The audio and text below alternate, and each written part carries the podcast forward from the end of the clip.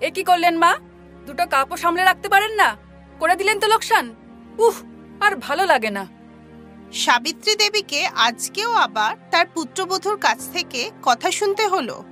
কিন্তু এই ব্যাপারটা এই প্রথমবারই নয়। প্রায় দিনই তাকে তার পুত্রবধূর কাছ থেকে কথা শুনতে হতো। স্বামীর মৃত্যুর পর সাবিত্রী দেবী অনেক কষ্ট করে তার ছেলে রবির লালন পালন করেছিলেন। তিনি নিজে সর্বদা অভাবে থাকলেও রবিকে কোনো কিছুর অভাব দিতেন না। সাবিত্রী দেবী রবির অ্যাডমিশন শহরের সব থেকে ভালো স্কুলে করিয়েছিলেন। কিন্তু স্কুলের পর কলেজে পড়ানোর ক্ষমতা সাবিত্রী দেবীর ছিল না। তাও তিনি রবিকে কলেজে অ্যাডমিশন করিয়েছিলেন। রবির পড়াশুনোর খরচ চালাবার জন্য সাবিত্রী দেবী পরিশ্রম করতে করতে বয়সের অনেক আগেই বৃদ্ধা হয়ে গিয়েছিলেন। কলেজের পড়া শেষ করে রবি তার মাকে এসে বলল, মা, আজকে আমার কলেজ শেষ হলো। আর শহরের এক বড় কোম্পানিতে চাকরিও পেয়ে গেছি। আমায় আশীর্বাদ করো মা। বেঁচে থাক বাবা। তুই দেখবি ঈশ্বর তোর সব মনের ইচ্ছা পূরণ করবে। আর একটা কথা বলার ছিল। বল বাবা। কাল থেকে তোমার কাজ বন্ধ। কাল থেকে আমার মা শুধু আরাম করবে। এবার থেকে তোমার ছেলে রোজগার করবে। আর নিজের মাকে সেই সব সুখ দেবে যা সময় তোমার থেকে কেড়ে নিয়েছিল। আর এই দেখো আমি তোমার জন্য কি নিয়ে এসেছি? রবি নিজের পকেট থেকে একটি প্যাকেট বার করে মায়ের হাতে দেয়। সাবিত্রী দেবী প্যাকেটটা খুলে দেখে যে তার মধ্যে দুটি বালা যা তিনি রবির অ্যাডমিশনের জন্য দু বছর আগে বন্ধক দিয়েছিলেন। এই দেখে সাবিত্রী দেবীর চোখে জল এসে যায়। কিন্তু বাবা তুই এটা কীভাবে আনলি? আমি কিছু টাকা জমিয়েছিলাম, তা দিয়েই নিয়ে এসেছি। আর বাকি টাকাটা প্রথম মাইনে পেয়েই দিয়ে দেবো। সাবিত্রী দেবী খুশিতে রবিকে বুকে টেনে নিল। সেই দিন থেকে সাবিত্রী দেবীর জীবন খুশিতে কাটতে লাগল।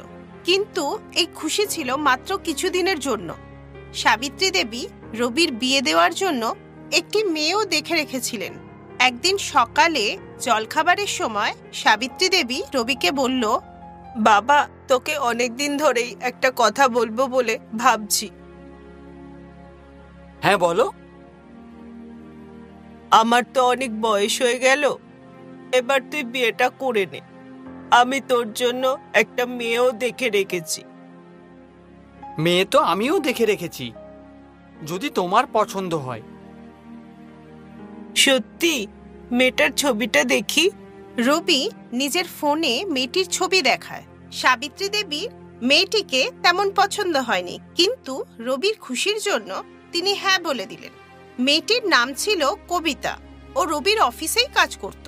এরপর রবির বিয়ে হয়ে যায় এবং কবিতা ওর বউ হয়ে ওদের বাড়িতে চলে আসে। প্রথম দিকে তো সব ঠিকঠাকই চলছিল, কিন্তু কিছুদিন পরেই কবিতা তার আসল রূপ দেখাতে শুরু করল।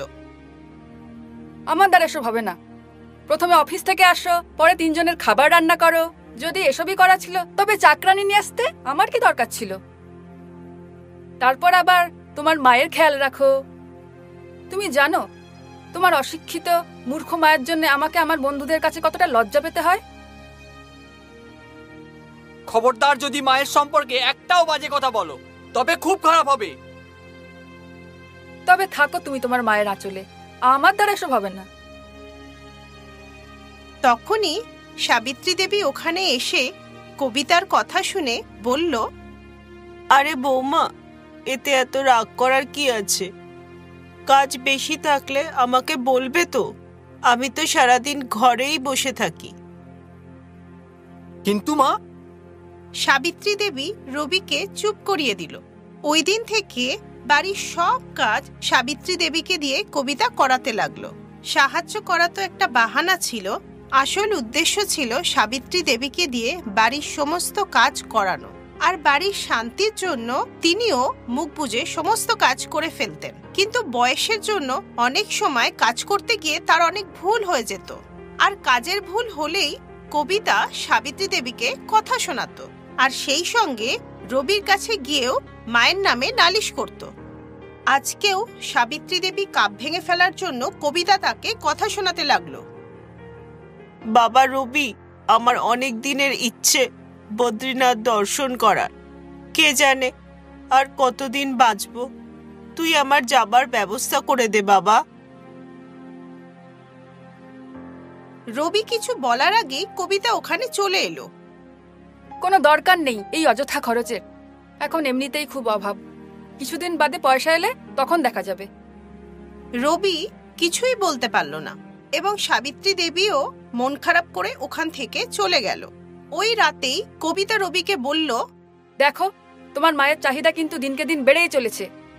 আজ বদ্রীনাথে যাত্রার জন্য বলছে, কাল বলবে চারধামের যাত্রা করিয়ে দাও। তুমি আমার কথা শোনো, উনাকে বৃদ্ধাশ্রমে পাঠিয়ে দাও।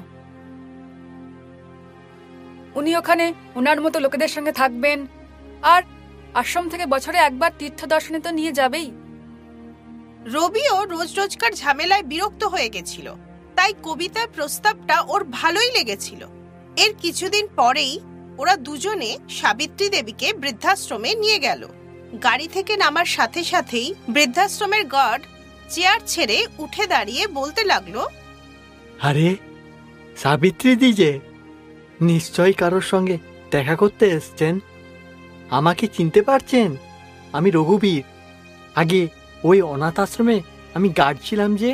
এমনিতেই রবি ও কবিতার ব্যবহারে সাবিত্রী দেবীর মন আগে থেকেই খুব খারাপ ছিল। তাই তিনি গার্ডের প্রশ্নের উত্তর না দিয়ে ওখান থেকে চলে গেলেন। মাকে বৃদ্ধাশ্রমে রেখে ফিরে আসার সময় রবি ওই গার্ডকে দেখে জিজ্ঞেস করল আপনি কি সাবিত্রী দেবীকে চেনেন? হ্যাঁ ভালো করেই চিনি। আজ থেকে প্রায় তিরিশ বছর আগের কথা। তখন আমি সবেমাত্র নতুন চাকরি পেয়েছিলাম ওই অনাথ আশ্রমে তখন সাবিত্রী দেবী প্রায় আসতো ওই অনাথ আশ্রমে টাকা দিতে। ওই অনাথ আশ্রমে এমন কেউ একজন এমন একটা বাচ্চাকে রেখে দিয়ে গেছিল, যার একটা ভয়ঙ্কর অসুখ ছিল। সবাই ভেবেছিল ওই বাচ্চাটা আর বাঁচবে না। তখন সাবিত্রী দেবী তার সবটুকু সামর্থ্য দিয়ে ওই বাচ্চাটার চিকিৎসা করিয়ে ওই বাচ্চাটাকে বাঁচিয়ে তুলেছিল। তিনি শুধু বাচ্চাটাকে প্রাণেই বাঁচিয়ে তোলেননি, এমনকি নিজের সন্তান হিসাবেও গ্রহণ করে নিয়েছিল। কেননা সাবিত্রী দেবীর নিজের তো কোনো সন্তান ছিল না, আর ওনার স্বামীও তো মারা গিয়েছিল। রবি ও কবিতা খুব মন দিয়ে ওর কথা শুনতে লাগল। গার্ডের সব কথা শুনে রবির মনে হতে লাগল, আজকে ও যা পাপ করেছে, তার জন্য ও নিজেকে কোনোদিনই ক্ষমা করতে পারবে না। এরপর রবি বৃদ্ধাশ্রমের দিকে ফিরে যেতে লাগলে কবিতা ওকে বলল কোথায় যাচ্ছ? মাকে নিতে। কিন্তু ব্যাস এবার অনেক হয়েছে তোমার এই নাটক। এবার থেকে আমার মা আমার কাছেই থাকবে। আর হ্যাঁ তুমি যদি আমার মাকে একটুও কষ্ট দিয়েছ না তবে আমার থেকে খারাপ কেউ হবে না। না না আমার বড় ভুল হয়ে গেছে। আমাকে তুমি মাফ করে দাও। আমি মাকে আর কষ্ট দেব না। এরপর দুজনে সাবিত্রী দেবীকে নিয়ে বাড়িতে ফিরে এলো আর সাবিত্রী দেবীর জীবনে আগের মতো খুশি আবার ফিরে এলো Best Buddies. Hello friends. Thanks for watching this video. अगर आपको ये वीडियो पसंद आया है तो प्लीज लाइक सब्सक्राइब कमेंट्स करें इस वीडियो पर और हाँ शेयर करना भी ना भूलें। और भी मज़ेदार वीडियो देखने के लिए नीचे दिए गए बेल आइकॉन को दबाएँ। देखते रहिए बेस्ट बडीज।